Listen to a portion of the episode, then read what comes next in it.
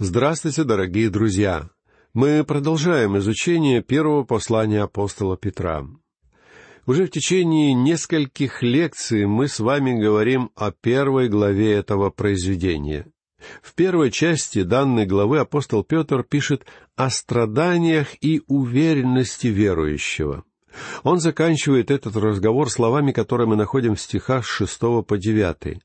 А всем радуйтесь, поскорбев теперь немного, если нужно, от различных искушений, дабы испытанная вера ваша оказалась драгоценнее гибнущего, хотя и огнем испытываемого золота, к похвале и чести и славе в явлении Иисуса Христа, которого, не видев, любите, и которого доселе не видя, но веруя в Него, радуетесь радостью неизреченную и преславную, достигая, наконец, верою вашей спасения душ».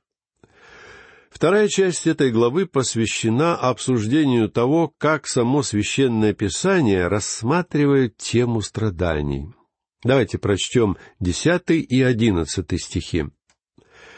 К всему-то спасению относились изыскания и исследования пророков, которые предсказывали о назначенной нам благодати, исследуя на которое и на какое время указывал сущий в них Дух Христов, когда Он предвозвещал Христовы страдания и последующую за ними славу.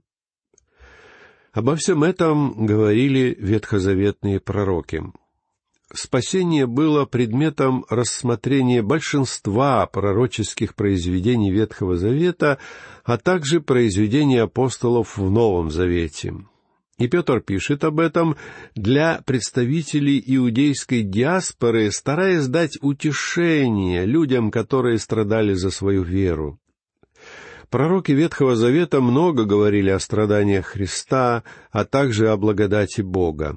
Например, мы находим это в 53 главы книги Исаии, а также в 21-м псалме и во многих других текстах Священного Писания.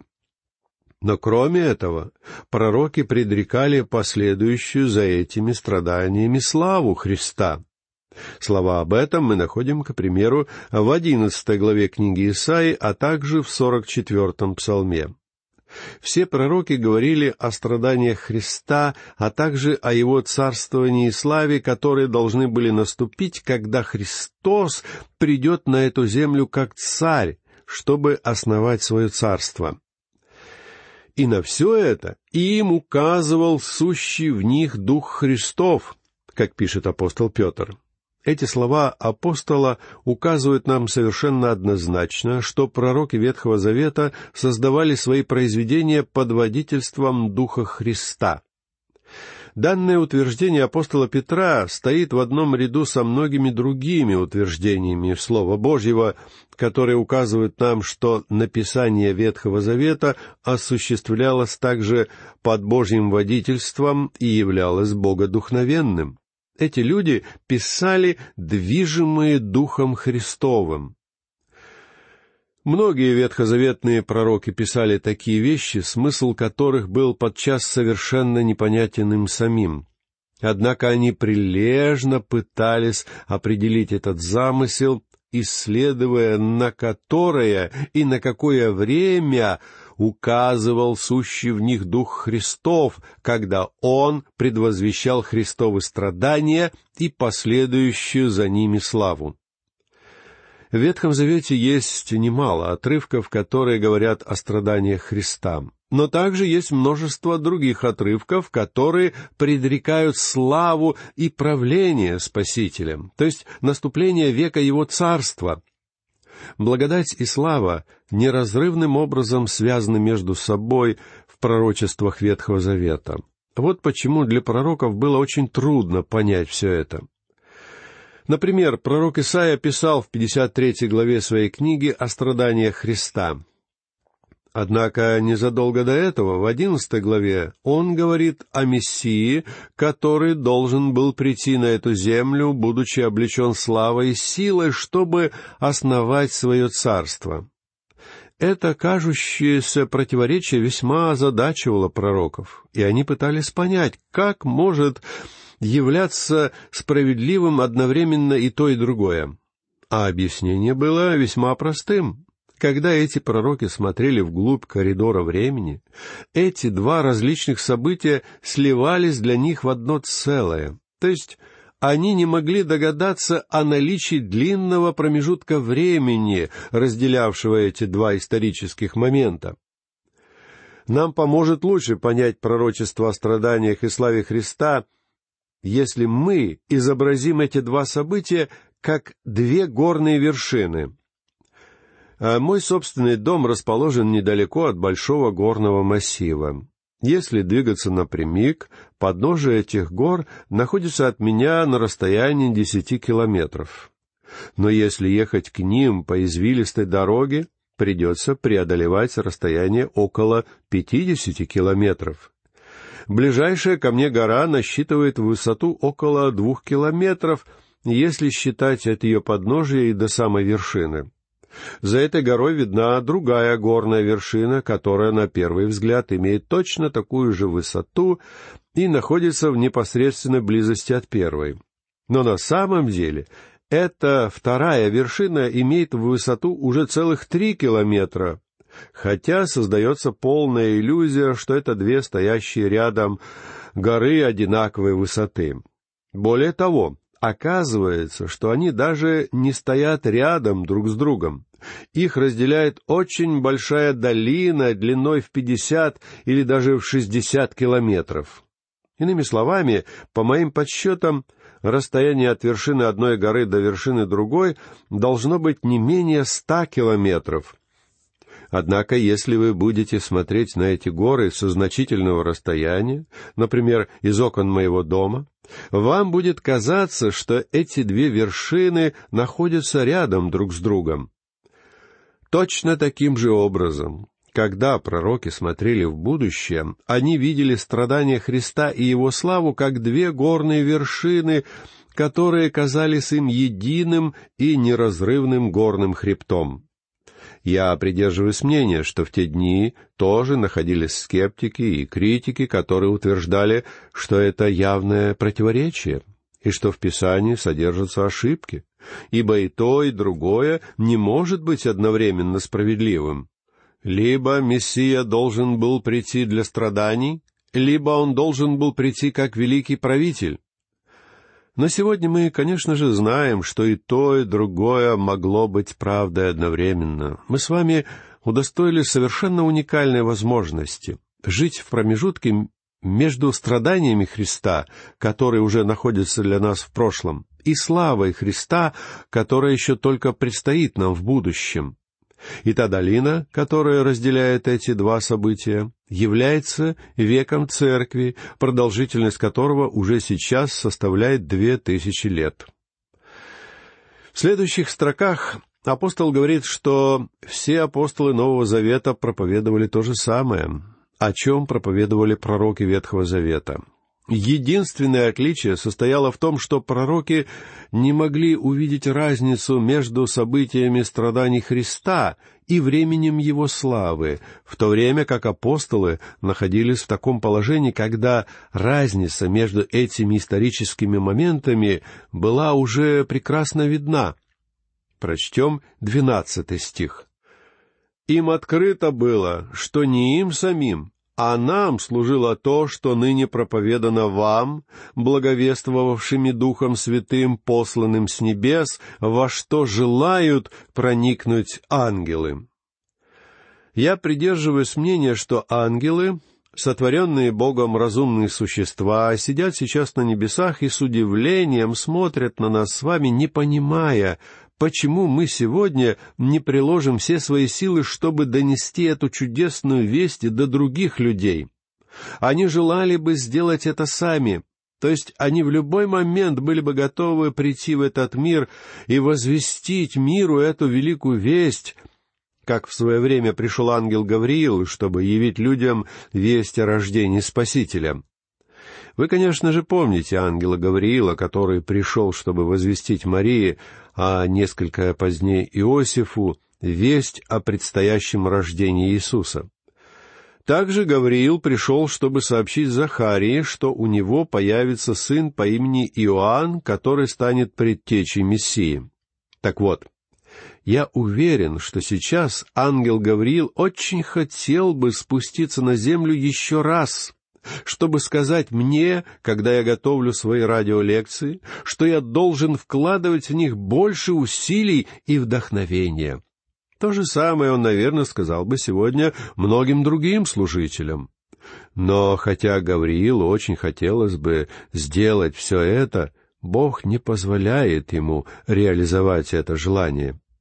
Я думаю, что наш Бог ответил бы Гавриилу, что сейчас он предпочитает использовать эти неумелые и немощные земные инструменты, которыми являются живущие в этом мире верующие.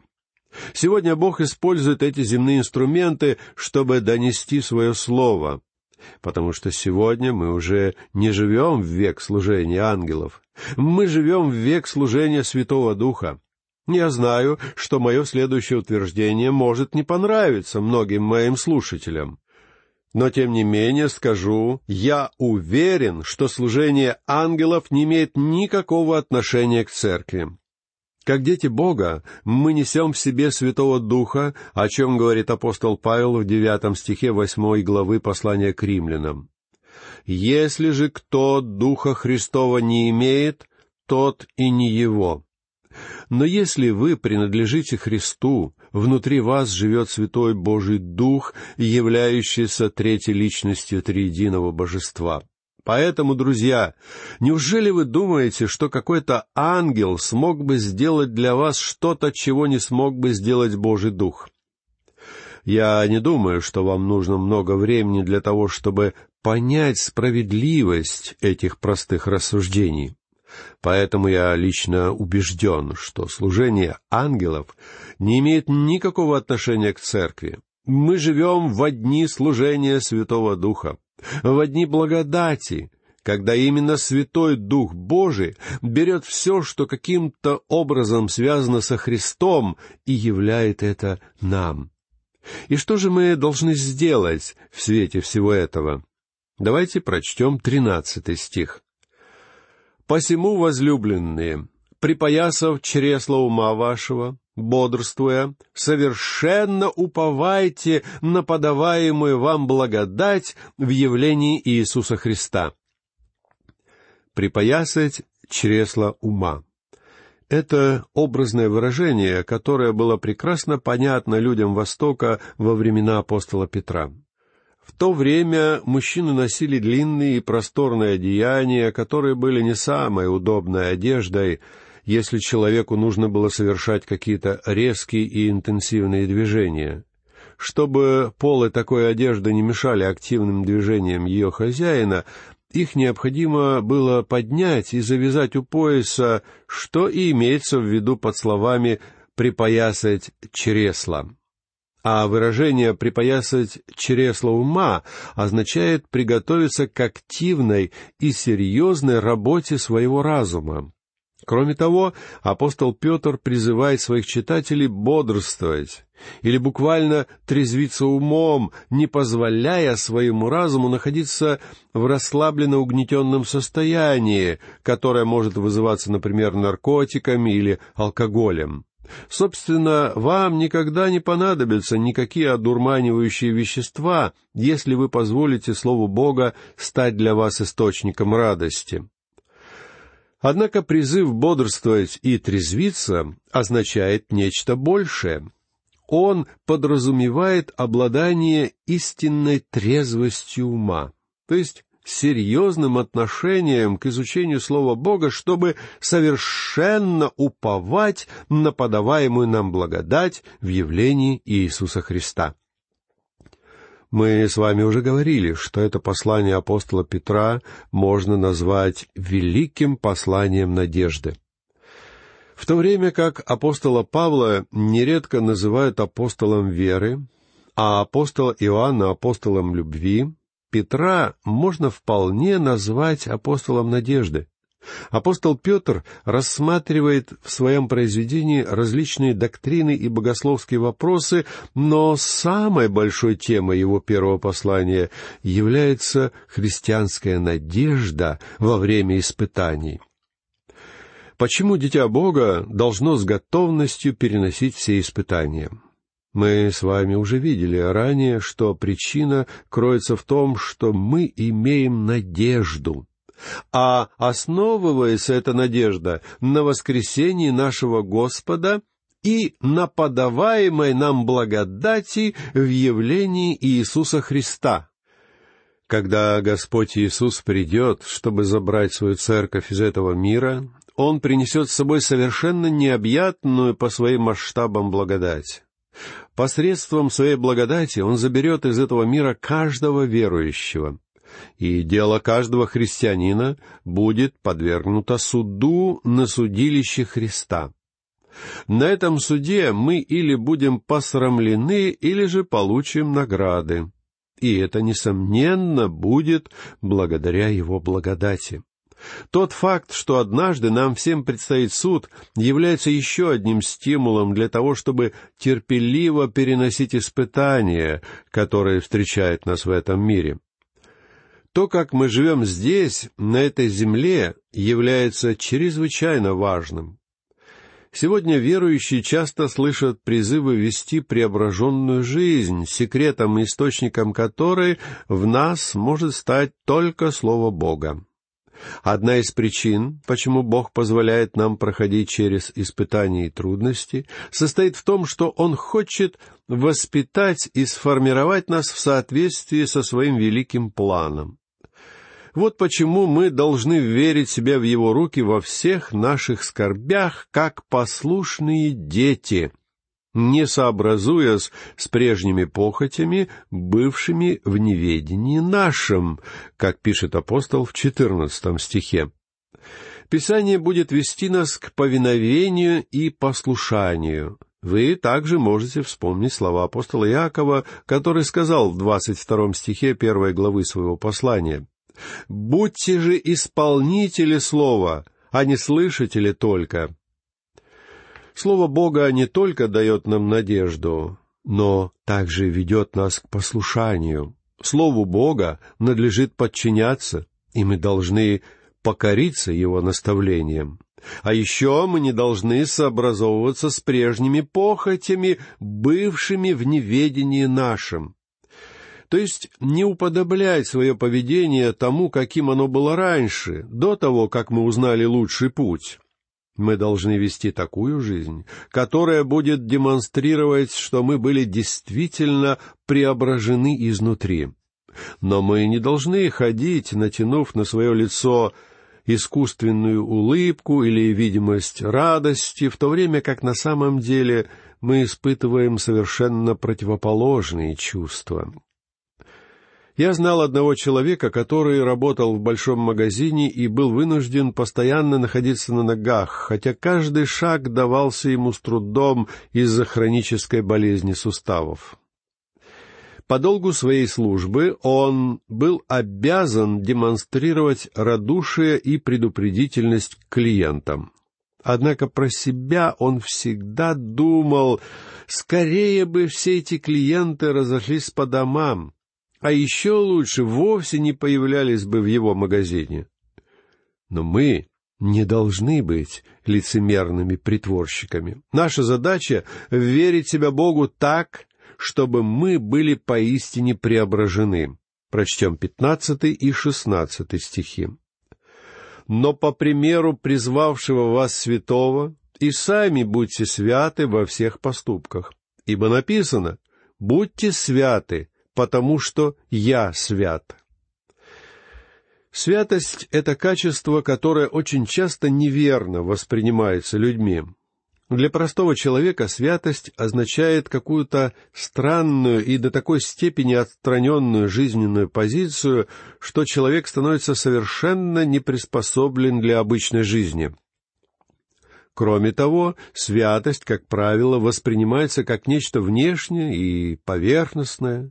Однако, друзья мои, Господь хочет, чтобы мы были абсолютно целостной личностью.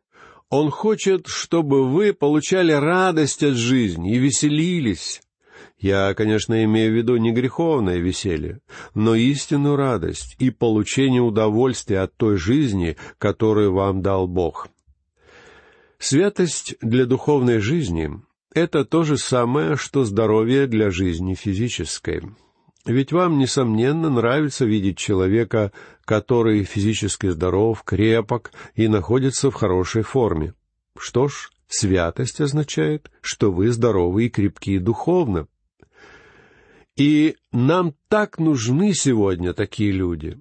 Давайте спросим, должна ли наша святость быть по своему характеру такой же, как святость Божья?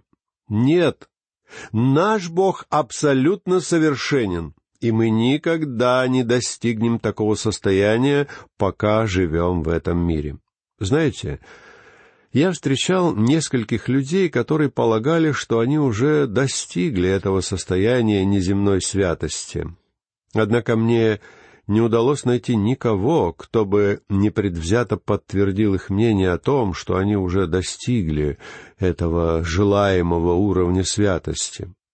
Но если Божья святость оказывается для нас недостижима, что же в таком случае означает быть святым, как свят наш Бог? Наш Бог является совершенной и поистине чудесной личностью. И хотя мы с вами являемся всего лишь человеческими существами, мы можем достичь состояния духовной зрелости и полноты. Более того, мы обязаны стремиться к этому состоянию. Младенец в колыбели может вызывать у нас умиление, но если он все еще остается младенцем двадцать лет спустя, с ним что-то явно не так. Он уже должен быть взрослым и здоровым юношей, со взрослыми и здоровыми интересами. А мы, как христиане, должны расти духовно подобным же образом. И что может произвести подобный рост?